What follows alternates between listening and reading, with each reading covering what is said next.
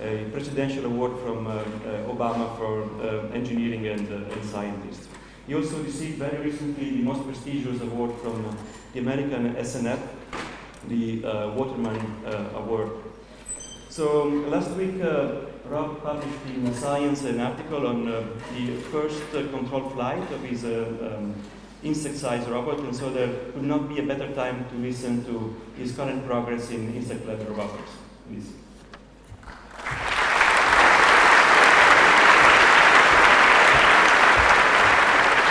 So, uh, thank you, Professor Floriano, and my sincere thanks to the organizers for inviting me here today. So, I'm going to be talking to you today about uh, a primary project in my lab called RoboBees, and I'll go over what that means. Uh, and if I have time, I'll tell you uh, a few highlights from some of the other activities in the lab. So, I'd like to start, though, by first taking uh, an observation of what appears to be a simple maneuver, in this case by a bee, and it starts to sort of think about questions that this might invoke. So, how is this animal uh, moving through the air, moving its wings through the air? How is it generating and manipulating vortices in the air? Uh, what are the flight musculature and the thoracic mechanics that are powering the wings as it moves through the air? What are the metabolic processes that are powering flights? What are the uh, sensory modalities that it's using to hover or avoid obstacles or find the next flower? And these are the types of things which we as engineers use to develop uh, very well posed but, but fantastically difficult engineering challenges that we're aiming to, uh, to, to, tackle in this RoboBees project. And so these are the types of things we like to build in the RoboBees project. I'll get into more detail, of course, on what they are. Maybe as a, as a high-level overview at first, uh, the RoboBees project is split into three main categories, body, brain, and colony. Body being all things associated with the flight apparatus, uh, brain being controls, sensors, and computation, and colony being uh, coordination. How do you take multiple uh, individuals like this and have them work together? So I'm mostly going to be talking about uh, topics in uh, the body, which is my work, uh, my group is working on. So to sort of orient all, all of ourselves, uh, of course this is, if we were to say as engineers, uh, let's make a little small thing that, that, flies around like an insect, this is going to be a naturally bio-inspired project. And, and we take uh, quite a bit of inspiration from flies and bees. I'll, I'll sort of use the, the two in terms of their basic features more or less synonymously. But it's basically two wings, each wing having multiple degrees of freedom, so three degrees of freedom per wing, which is this flapping stroke, which defines the, the flapping plane. Uh, a simultaneous rotation about an axis which is roughly parallel to the, span, uh, to the leading edge. Uh, and the stroke plane deviation, this sort of out of plane motion, allows you to do these sort of figure of eights or U-shaped trajectories. So uh, I'm going to ignore the stroke plane deviation and just say what we're focused on primarily at the beginning of this project was uh, trying to figure out, well, how do we actually uh, manufacture uh, devices which can move their, their, their, wings with these two degrees of freedom at approximately the same scales and, and wing beat frequencies that you find for uh, you know, insects, uh, for let's say fly or, or small bee-sized uh, robots. And that brings up a number of interesting engineering challenges. And so I'm going to talk about four of them in some depth, and that is design, manufacturing, uh, control and, and, actuation. And then, uh, time permitting, I'll talk about some of the other uh, topics that we're now moving on to, uh, giving some solutions to these challenges. Okay, so the first one is manufacturing. So the, the, thing that we've been working on for quite some time, and this goes back, I'll give a little bit of the design history later on, but this goes back to some of my graduate work under Ron Fearing at UC Berkeley. First thing to think about is, well, okay, how do you actually build these things? And so they exist, it turns out. If we think about the feature size of these devices being roughly ranging from mic uh, micrometer to centimeter, that exists on a really interesting scale. And so on the lower end of that sort of size regime, uh, you can think about maybe more silicon or integrated circuit-based uh, micro electromechanical systems, MEMS techniques. And I'm showing an example here, which is uh, what I consider one of the more successful uh, commercial applications of MEMS. This is a, a surface micromachined uh, DLP projection system from TI. Uh, but it just sort of illustrates the types of devices, some of the, the small features, sub-micron features you can achieve. Um, this is on the lower end of, of, the things that we're interested in, both in terms of scale. Uh, it, it, also, uh, with respect to the things that we want to do, is a little bit too restrictive in, in terms of the three-dimensional topologies that we can achieve. Uh, a little bit restrictive in terms of the materials that we could use, but most importantly for us, given that we know relatively little about the, the way that the devices that we want to make will operate, the, the physics of the devices, uh, we need to be able to manufacture these things very, very quickly on the order of hours or maybe days. And so the time costs associated with MEMS uh, are going to be appropriate for us.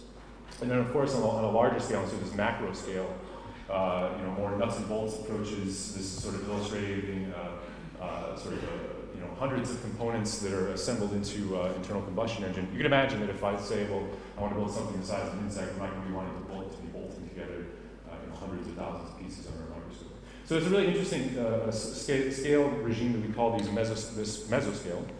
And we've been putting a lot of effort into, well, how do we actually manufacture uh, devices uh, very rapidly, very cheaply, with any material that you might want, and with any topology or degrees of freedom that you might want.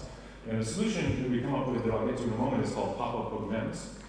And, and, it's inherently uh, inspired by a few uh, uh sort of well-known techniques. 3D uh, printing, multi-layer printed circuit board, and, and, bulk machining. And I'll go through that very briefly. So uh, the first two steps here, the first step is, is bulk machining using a non-contact laser micromachining system.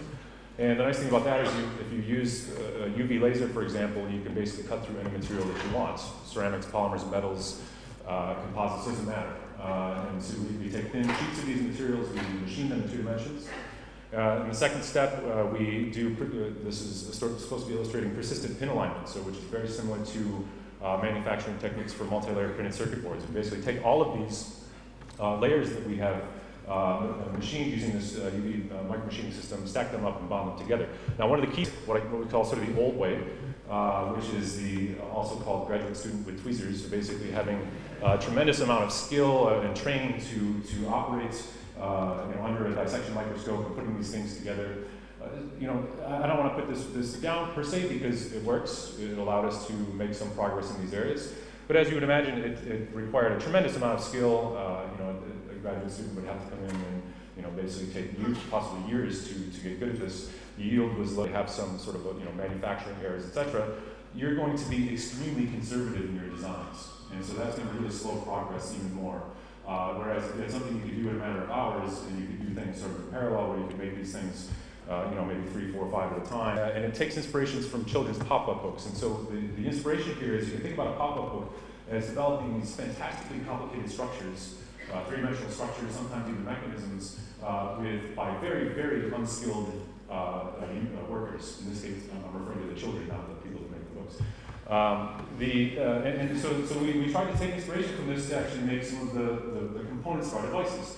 So you can imagine that if I want to create a little flapping wing thing that has wings over here, and an actuator over here, and, and transmission mechanisms over here, as opposed to doing the sort of nuts and bolts under the microscope thing where I sort of bond these things together and do this uh, manually, I can sort of take, uh, take inspiration from uh, Feynman's little hands where he was describing robots making robots. And so this is exactly what's going on here, where we build not only the, the components of the robot into the structure, we also build the structure that's building the robots. And we do this in such a way that all of the assembly trajectories that are required to put the wing over here next to the actuator over here, all of that assembly is, is built into parallel mechanisms, mechanisms that are built into the, the thickness of this laminated structure.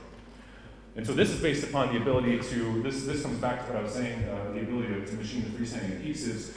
Uh, if we do that, then we can connect any layer to any other layer, anywhere we want to the thickness or to the area of the device making what we call mechanical vias, which is directly analogous to electrical vias. It allows us to make now not just sort of folding devices as I uh, think about controlling the degrees of freedom of the device as I assemble it.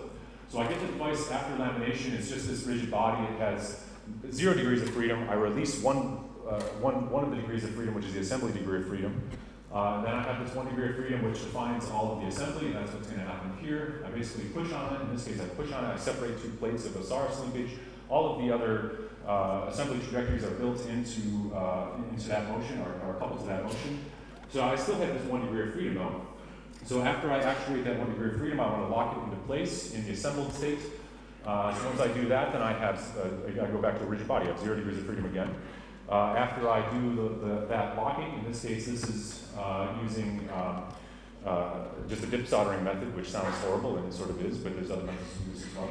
Uh, then I can just release the, the structure away from its assembly scaffold, pluck it out, release the assembly, uh, excuse me, the functional degrees of freedom as well, and now I've got this functional device that I can sort of plug in and, and turn on, and hopefully it flies away. So that's, that's how we make these things. I'm just going to show you a few examples of, um, uh, of different uh, devices and structures we can make in this way. This is, this drawing here is supposed to illustrate some of the, some of the complexity that's built into these structures. So one of the one of the challenges now is not in um, is not in the actual sort of dexterity required to, to assemble these devices. It's actually in the design. So this is actually the big bottleneck for us now is that there's no there's no CAD software which is appropriate for this. So this is one of the things we're currently working on. Uh, here's a device after it's popped up, false colored in gold and blue to, to attribute to my alma mater. Uh, and this is the device after it's released. So i will just show, I'll just run through a few examples of other things that you might be able to make. Some of these have absolutely no function other than their artistic value. Uh, some of these are actually interesting uh, robots in and of themselves. So this is a device, um, uh, is a, this is a structure, which is now going to unfold as opposed to just separating plates. This is going to sort of unfold into a, into a structure, um, which is a 1 900 scale model of the Wright flyer. There's other things that you can make. You can, make uh, interconnected chains of composite materials. This is, we would argue, uh, I'm not sure how else you would do this with, with fiber-based composite materials, nor can I think of a use for it, but that's okay. Um, we can do things by the fact that we're doing things in parallel uh, allows us to sort of mass produce, and, and, for us, mass production means you know things on the order of 10 made simultaneously. This is just a spherical five bar, but it's illustrating that point. Uh, people often ask us, well, can we make um, uh, uh, curved surfaces? And the answer is, well, no, but we can do approximations to curved surfaces making, by making complex polyhedra. This is, in this case, this is a, an icosahedron, a, a 20-sided regular polygon just focused in the middle area. It's being popped up in similar ways. Um, we can make self-assembling devices. You can sort of see a spring-like pattern in here. This is just made by having a pre-stressed material within the laminate, and then once that's released, it sort of pops into shape, so you do self-assembly. And like I said, we can make other very interesting robots. This is a robot of my graduate students, Andy Baisch, uh, recently made. I'll, I'll, show that if I have time. Uh, Kate Hoffman has made a centipede-like robot using these techniques. Mike Karpelson has made uh, uh sensors uh, using some of these techniques. I'll come back to that in a minute.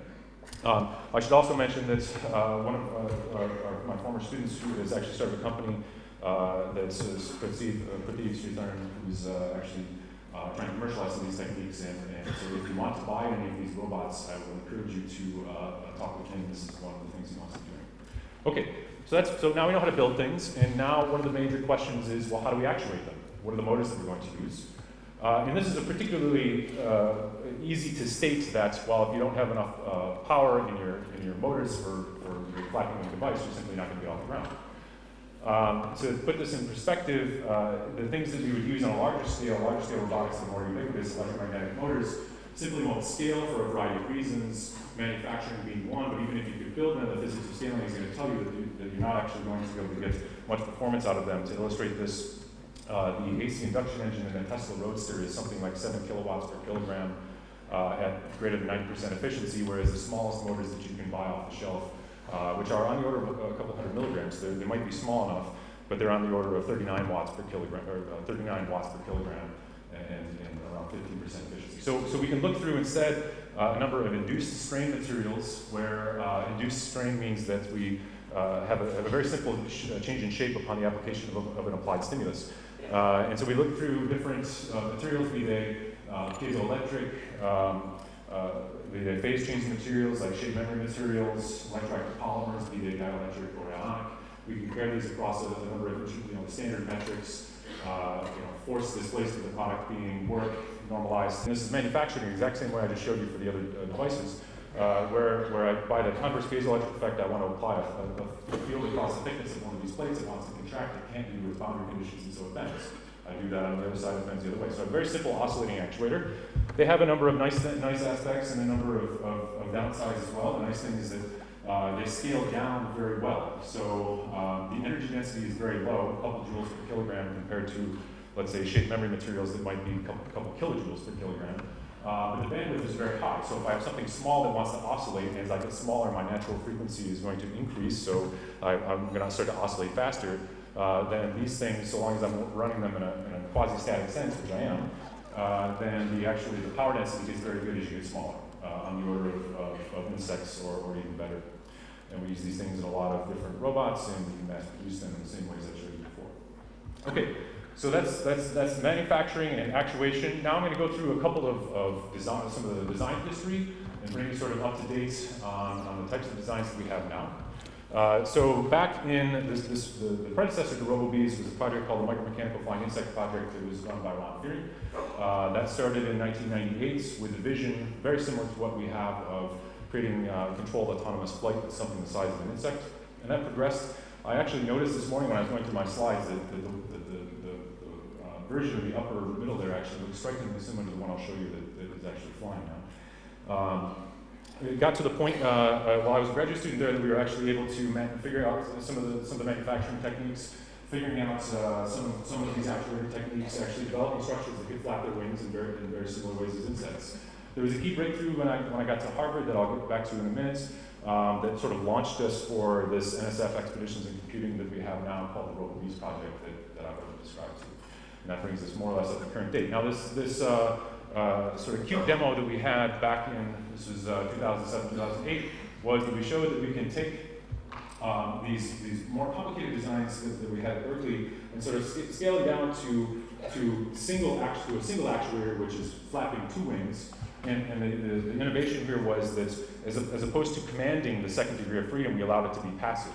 And there's a lot of actually, it turns out there's a lot of evidence that uh, a lot of insects do this as well. They, they put most of their effort into flapping their wings and allow the, the rotation, the, the pitching motion of the wings to be passive. And so that greatly simplifies things, allows us to do some dynamic decoupling of these two different uh, uh, degrees of freedom, um, and, and, makes it easier to manufacture. So we were able to assemble all these things together, single actuator, these two wings, show that we get thrust greater than weight. So that was, that, that was a nice demo, but I'm saying it's a cute demo specifically because it didn't, what it didn't show is the most important thing, things. Uh, what it didn't show, you can sort of see, it's, it's sliding up a rail, so it's not controlled, it's you know, it's got wires dangling, so it's not powered. It's, there's nothing to say anything about the, the design optimization or, or, the fluid mechanics associated with this. And so this is what launched us on um, to some of these uh, uh, topics that we're looking at in RoboBees. So I'm just going to highlight uh, two current designs. The first one uh, we call a dual actuator design, which is designed by Kevin Long. Uh, and this one is quite simply, you take the previous uh, version that I just showed you that was, that was sliding up the rails, where it only had one actuator, one actuator is coupled to two wings. Now I take that actuator and split it in half so that each actuator, each separate actuator now is half the stiffness, half the weight, half the force, but driving half the load. And so it should be, should be a wash in terms of the, the overall uh, power to weight of the structure. And now by in, independently actuating each wing, we can get not only the thrust to get off the ground, but quite a bit of control authority that I'll show in a moment. Um, this was a, uh, uh, an image that, they had in their science paper. Uh, apparently it took them all day to make this picture. I don't know Um, this is sort of showing the, uh, the operation of the device. Uh, this first kind of looks a little bit weird when, it, when, it, when its wings start actuating independently, but it sort of illustrates the fact that you can independently control these wings. Uh, and, and, and that turns out to be uh, tremendously important. So, okay, so this is how that you actually get your control authority from this device. So thrust is just modulated by, by amplitude modulation, by, uh, higher stroke amplitude, higher velocities, higher thrust. Uh, now, if I want to get roll, for example, quite simply, I flap one wing with a greater stroke amplitude, greater velocity, greater thrust, and the other one I get a roll torque. Uh, pitch is similar, but now I sort of bias my, my stroke either fore or aft with respect to my center of gravity, and I get a, a pitching uh, moment fore or aft.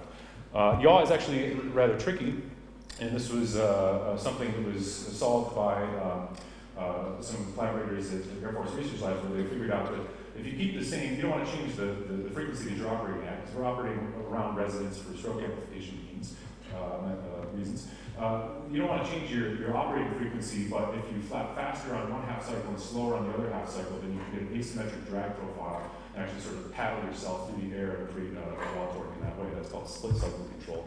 Uh, and, and, that actually works pretty well as well. Uh, okay, so that's, that's one design. Uh, a more uh, bio-inspired, if, if, you will, approach is, is created by Teoh, and he's actually going to be talking about that this afternoon in case you want more details, but I'll give a, a quick highlight. Um, in this one, now we, uh, it's a rather complicated mechanism now. This is actually one of the more complicated things we've ever built, and it shows, shows the complexity of, of, devices we can make. In this case now, you have two actuators. One is just commanding flapping, and another one is, is asymmetrically coupling uh, a bias on the yaw, uh, excuse me, on the wing hinge, which I'll, I'll, I'll show in a second.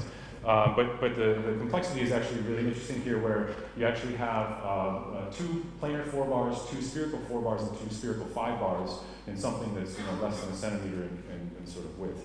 Uh, this is what it looks like as it's made. Um, this is how this actually works.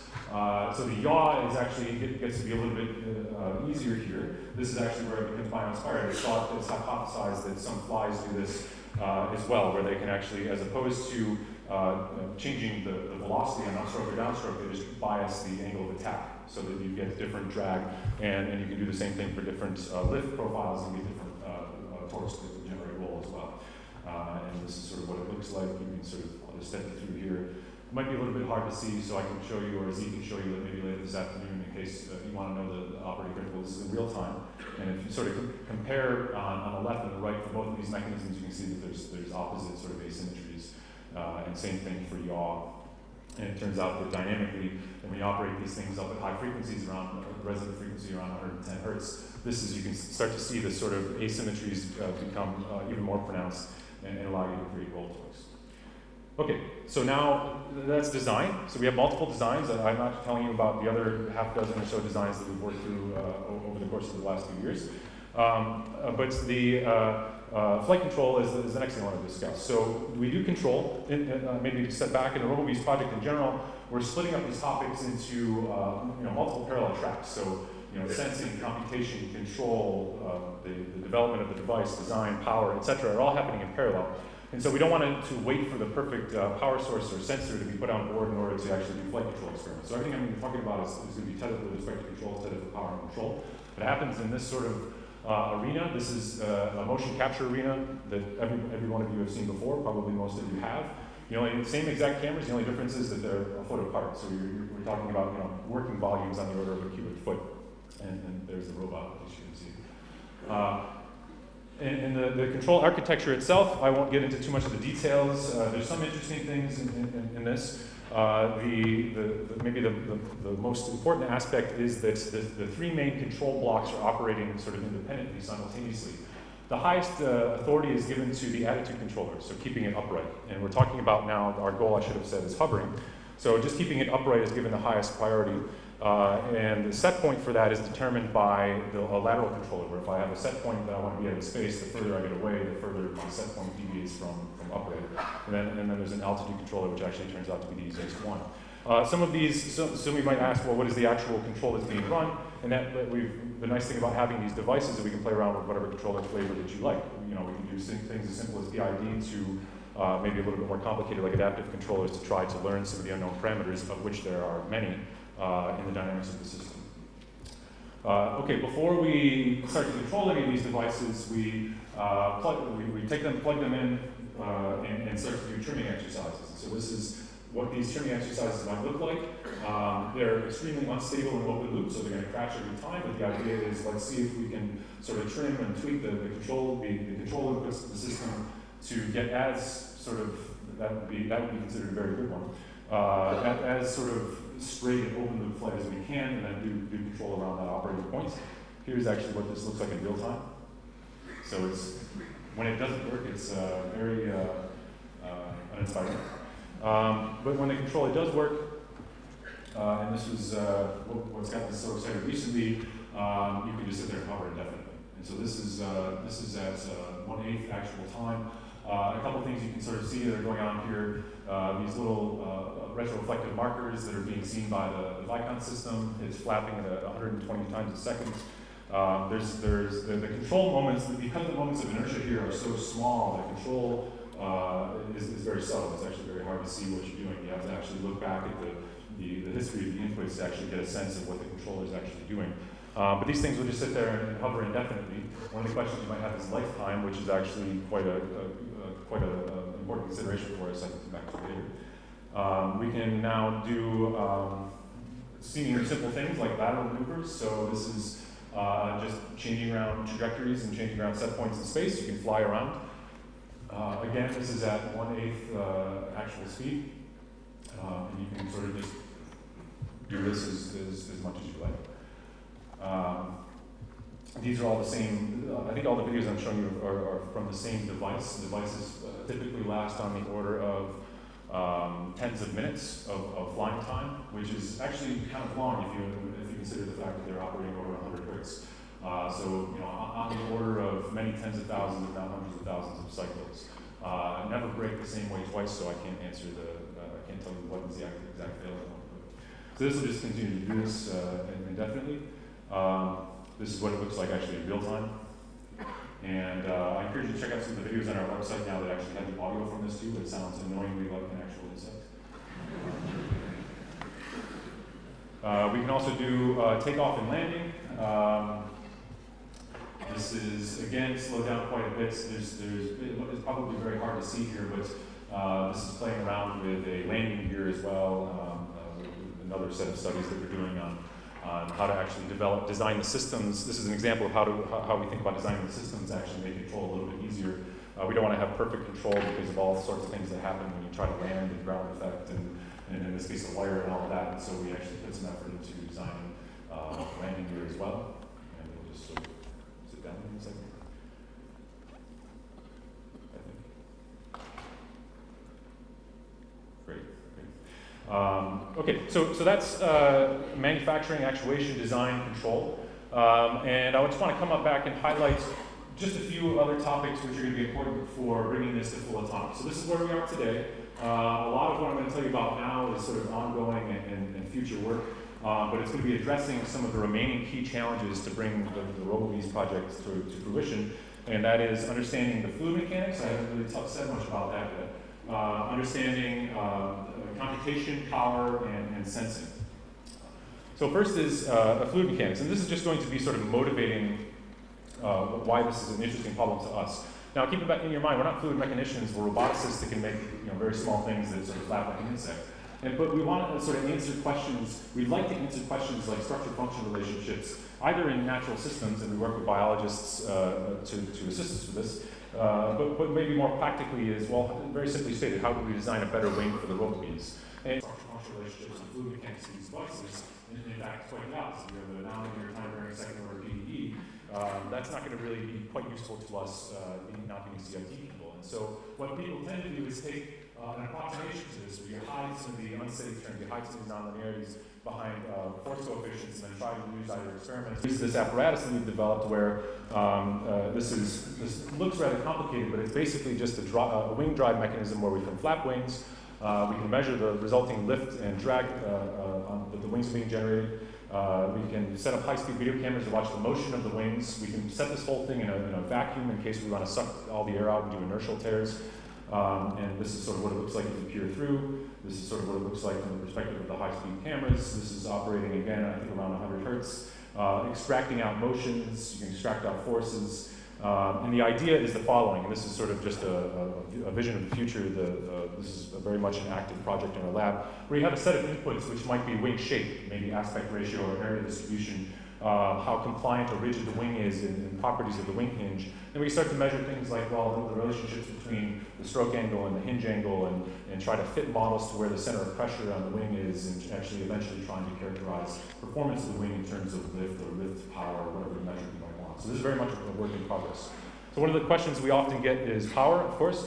And I'm going to just, this is just sort of a generic overview of the architecture of, of the, the, electrical architecture of, of the RoboBee as we see it. You have multiple, you know, perhaps multiple power actuators, perhaps multiple control actuators. There's a brain integrated circuit I'll come back to in a moment. Uh, in the middle, there's a, there's a, power integrated circuit which is doing, um, uh, all I'll describe in a second, is doing all of the sort of boost conversion to take the, the source voltage and condition it properly to, to uh, control the actuators some magnetic components. We can take our, the, the only takeaway from this slide is we can take uh, this architecture and take our best models of all of the individual components, combine them together, do a little bit of an optimization study, and get things like mass and, and power budgets, and that's what you're seeing here. Now, the details might not be terribly interesting, but what is sort of interesting to note is that the, the, the mass budget is dominated by two things, the, the power actuators and the battery, and that's just due simply to uh, how energetically expensive it is to fly at these small scales. If you look over the power budget, it's, it's all actuators. It's all trying to get off the ground. Um, and I'll say just a, a, a one quick slide on, on, on, the power architecture itself. There's really three key elements. There's uh, the, the, power source, and so for the power source, we are uh, looking into a number of different options. So batteries, the batteries actually, uh, existing lithium polymer batteries actually have energy densities which, and, and, discharge capabilities which would power flight for a few minutes if they existed on the proper scales. They don't. And so we're going through the sort of painstaking task of cutting these things apart and repackaging them smaller. that's sort of the, the, the um, low, low risk, low reward sort of uh, approach.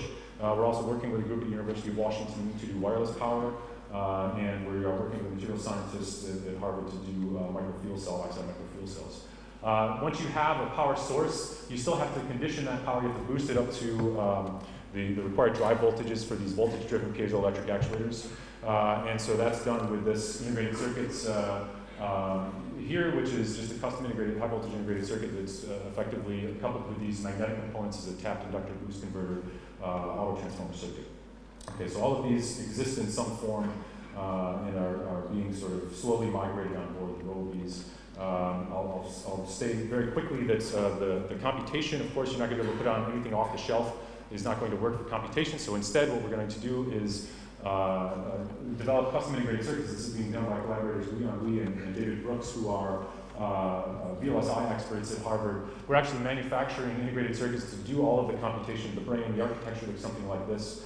Um, the, their, their key innovation here is that they, uh, that they have uh, it's not a general purpose computation. There is a general purpose core, it's an ARM core, uh, but it has a number of little specialized blocks, which are, uh, they call accelerators, which basically do one thing and do one thing very well. Uh, so process optical flow information, do, do some of these control algorithms. And they have a process by which we can, we can as the, the engineers that are doing the control, we can take our algorithms, just basically give them C code uh, that describes an image interpolation algorithm or whatever the control algorithm that we're using, and they have a way to compile that down into silicon. And they're actually manufacturing the second version of these, the integrated circuits right now. So I'm gonna, um, I'm out of time. I'll just highlight some, uh, in the last two slides, I'll highlight some sensor work. Um, or, uh, first is optical flow. We're working with a guy named Jeff Barrows who has a small company called Centeye. Uh, this is now an old example, but it's the first example of actually bringing uh, sensing on board the, the Bee. In this case, this is an optical flow sensor, a 1D optical flow sensor on a device which is constrained, but it's controlled such that it's going to be doing station keeping relative to a moving background. So that, this tells us that uh, we can actually start to integrate power on board, and we're actually working on an omnidirectional version of these sensors with, with Jeff. There's a number of other sensors I won't have time to get into that we are also working on. This is perhaps the only instance where there might be some off-the-shelf components, uh, mostly due to miniaturization for mobile devices. So um, I guess I'm probably out of time. One minute? Okay, I'll, I'll, one minute I'll go through. So RoboBees is about half of what my lab does, so in one minute I'll give you some highlights of some of the other things that we're, that we're working on. Um, uh, other designs for uh, taking some of the same manufacturing processes and, and, looking into other forms of locomotion. So this is many, many-legged locomotion inspired by centipedes. Um, and again, not just to make the robots, but actually to study things like uh, how passive undulation modes in these uh, severely underactuated systems can arise and lead to um, interesting locomotion capabilities or enhanced uh, cost of transport, for example. Um, we can make, and this is an example of, of one of the first fully pop-up uh, devices that we can make is a small, in this case, quadruped. Um, this is, the upper one is in real time, the bottom one is showing uh, locomotion, which actually uh, um, is, is, operating uh, relatively fast. It's operating on the order of a half a meter per second, um, which is uh, over 10, uh, 10 body meters per second, which is actually pretty fast. Um, we have a project in the past which, which is, is, sort of harkens back to assembly by folding, which was a project with Ron Fearing and Vijay Kumar and Daniela Rus uh, to do programmable matter. Uh, this, this was a, a, way of doing programmable matter by folding, making reconfigurable robots that were basically sheets of this composite paper that would fold themselves into multiple objects. In this case, was a boat and a little simple paper, simple paper, paper plane. Um, we also started to get into some soft robots. Uh, I won't have time to, to, get into the details of this, but it's based upon uh, th these are two examples of hyperelastic uh, strain, pressure, curvature, shear sensors that you can stretch to many times their original uh, uh size and still remain functional. Uh, this is based upon a combination of microfluidics and a, uh, a room temperature liquid metal. Um, and you can, these videos will show all sorts of functionalities, measuring in-plane shear forces, normal pressures, you can stretch and, and basically make strain sensors out of them. Uh, we've applied these and other technologies to uh, soft uh, wearable robots. I won't have time to get into this. This is now being um, spearheaded by a much larger project by Conor Walsh at, at Harvard. So I'll skip that. And there's a number of other projects. I think I should end there. Uh, thank my sponsors. Uh, thank you all, of course, for your attention.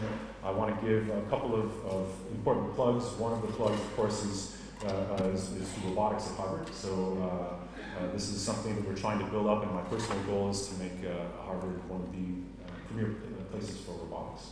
Uh, and of course, all of the students and postdocs who have, uh, who, who have uh, uh, made all this work possible. Uh, many of you, you, these faces are in the audience, and, and a number of them have uh, started their own labs that I'm very proud of. So with that, I'll stop and, and take any questions.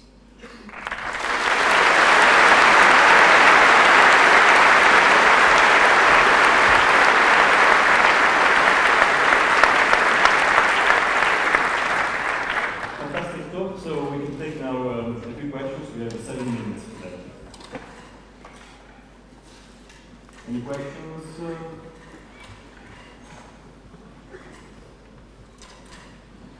Is there one there, Satoshi? Up here in the.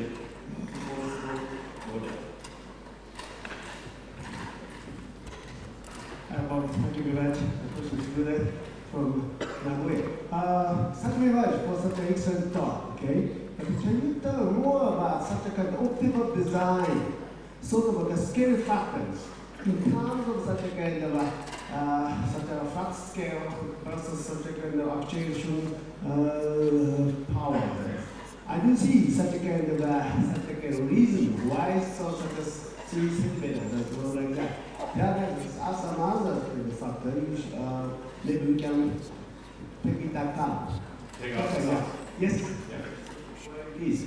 Yeah, so the question, it's a great question, uh, uh, thank you, on, on optimal design and scaling laws that are associated with components, considered components. Why is the thing um, the size that it is? Um, well, there's, there's really interesting, I can't tell you where the breakpoints are, but there's, there's regimes where you want to do things like you, like we're doing with respect to you know, small oscillating actuators and flexure-based joints. And then there's regimes on the, the larger end where you want to, you know, you know the, the actuators would break down, they wouldn't, they wouldn't work, the, their energy density would be too low, the operating frequencies would be too low.